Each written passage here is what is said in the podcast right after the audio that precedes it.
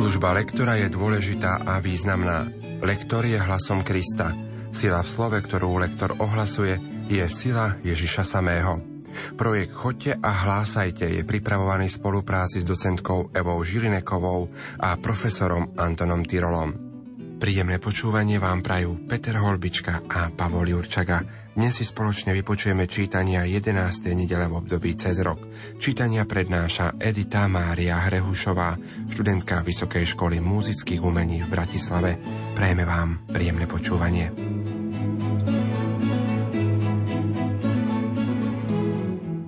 V dnešnom prvom čítaní nachádzame veľmi pekné texty Svätého písma, ktoré hovoria o vyvolení izraelského národa. Boh si ich vybral za kráľovstvo kňazov a svätý národ. Poslaním tohto národa bolo zachovávať zmluvu a žiť v úzkom spoločenstve s Bohom. Táto zmluva bola uzatvorená a potom sa začali dejiny jej uskutočňovania smerom k ich naplneniu v Ježišovi Kristovi. Čítanie z knihy Exodus.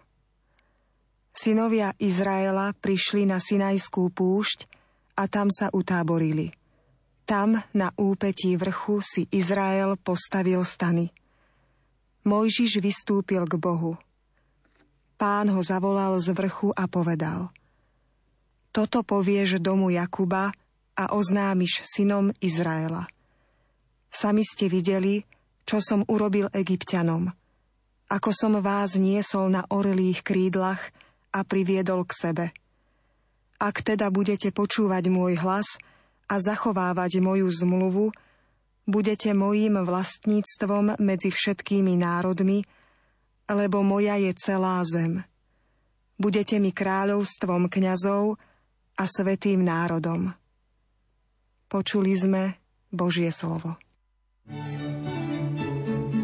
Slovo má docentka Eva Žilineková. V tomto starozákonnom čítaní máme opäť naznačenú slobodnú voľbu človeka. V závere pánovej reči je jasne napísané: Ak teda budete počúvať môj hlas.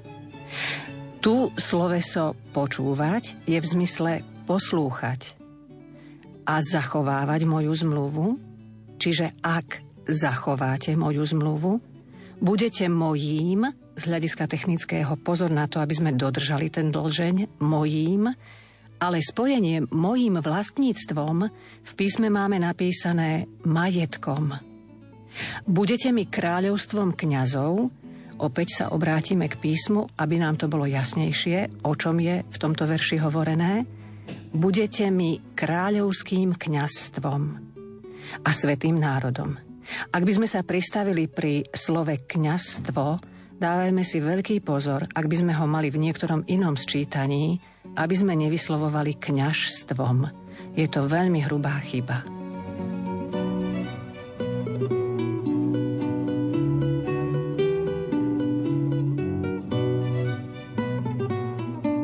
Žalm sto, ktorý zaznie v dnešnú nedelu, takmer celý, prezrádza radosť veriaceho človeka z toho, že patrí Bohu, že je jeho vlastníctvom a že smie prežívať svoj život v jeho blízkosti. S plesaním vstupujte pred jeho tvár. Dôvodom tejto radosti je Pánova dobrota, ktorá sa prejavuje z pokolenia na pokolenie. Sme jeho ľud a ovce z jeho stáda. Jasaj na chválu Pánovi celá zem. S radosťou slúžte Pánovi. S plesaním vstupujte pred jeho tvár. Vedzte, že náš Pán je Boh. On je náš stvoriteľ a jemu patríme. Sme jeho ľud a ovce z jeho stáda. Lebo Pán je dobrý, jeho milosrdenstvo trvá na veky a jeho vernosť z pokolenia na pokolenie. Úryvok z listu apoštola Pavla Rimanom nás uvádza hlbšie do problematiky vyvolenia. Človek jednoducho nevládal napraviť svoj stav, ktorý si priviedol prvým hriechom a jeho ďalšími dôsledkami. Preto Boh urobil ešte jedno veľké gesto. Sám sa stal človekom, aby obnovil zmluvu a zdokonalil ju. Teraz teda žijeme v podmienkach novej zmluvy, ktorá je dokonalá a večná. Čítanie Z listu svätého apoštola Pavla Rimanom. Bratia, Kristus zomrel v určenom čase za bezbožných, keď sme boli ešte bezmocní. Sotva kto zomrie za spravodlivého, hoci za dobrého by sa azda niekto odhodlal umrieť. Ale Boh dokazuje svoju lásku k nám tým, že Kristus zomrel za nás, keď sme boli ešte hriešnici. Tým skôr sa teda skrze neho zachránime od hnevu teraz, keď sme už ospravedlnení jeho krvou. Lebo ak sme boli zmierení s Bohom smrťou jeho syna vtedy, keď sme boli nepriateľmi, tým skôr už ako zmierení budeme spasení jeho životom. A nie len to. Ešte sa aj chválime Bohom skrze nášho Pána Ježiša Krista, skrze ktorého sme teraz obsiahli zmierenie. Počuli sme Božie slovo. Slovo má docentka Eva Žilineková. Tento úryvok z listu svätého apoštola Pavla je rozdelený do troch častí. Ak by sme logicky chceli pochopiť zmysel prvej časti, druhej časti, určite by nám to dalo veľkú prácu, veľkú námahu, preto to musíme veľmi zrozumiteľne ľuďom prečítať. Zmysel, hlavná myšlienka je v tej tretej časti. Takže, aby nám vyšiel zmysel, logika tej tretej časti, musia byť veľmi zrozumiteľne interpretované tie dva prvé odseky. Sotva kto zomrie za spravodlivého, hoci za dobrého, by sa azda niekto odhodlal umrieť. V druhom odseku je o nás, ktorí sme ešte ako hriešnici boli vlastne vykúpení smrťou Ježiša Krista. A teraz tá úžasná nádej, ak sme boli zmierení s Bohom smrťou jeho syna vtedy, keď sme boli nepriateľmi. A ten dôsledok, ako zmierení budeme spasení jeho životom. Čiže jasné naznačenie, nie naše ľudské skutky, ale Božia láska nás spasí.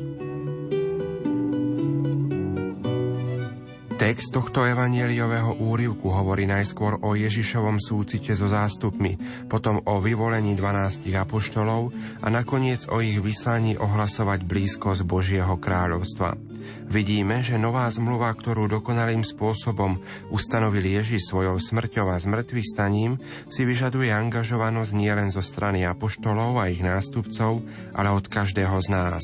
Priblížilo sa nebeské kráľovstvo, zadarmo ste dostali, zadarmo dávajte. Čítanie zo svätého evanjelia podľa Matúša. Keď Ježiš videl zástupy, zľutoval sa nad nimi, lebo boli zmorené a sklesnuté ako ovce bez pastiera. Vtedy povedal svojim učeníkom: Žatva je veľká, ale robotníkov málo. Preto proste Pána žatvy, aby poslal robotníkov na svoju žatvu. Zvolal svojich dvanástich učeníkov a dal im moc nad nečistými duchmi, aby ich vyháňali a uzdravovali každý neduch a každú chorobu. A toto sú mená dvanástich apoštolov. Prvý Šimon, zvaný Peter, a jeho brat Ondrej, Jakub Zebedejov a jeho brat Ján, Filip a Bartolomej, Tomáš a mýtnik Matúš, Jakub Alfejov a Tadeáš, Šimon Kananejský a Judáš Iškariotský, ktorý ho potom zradil.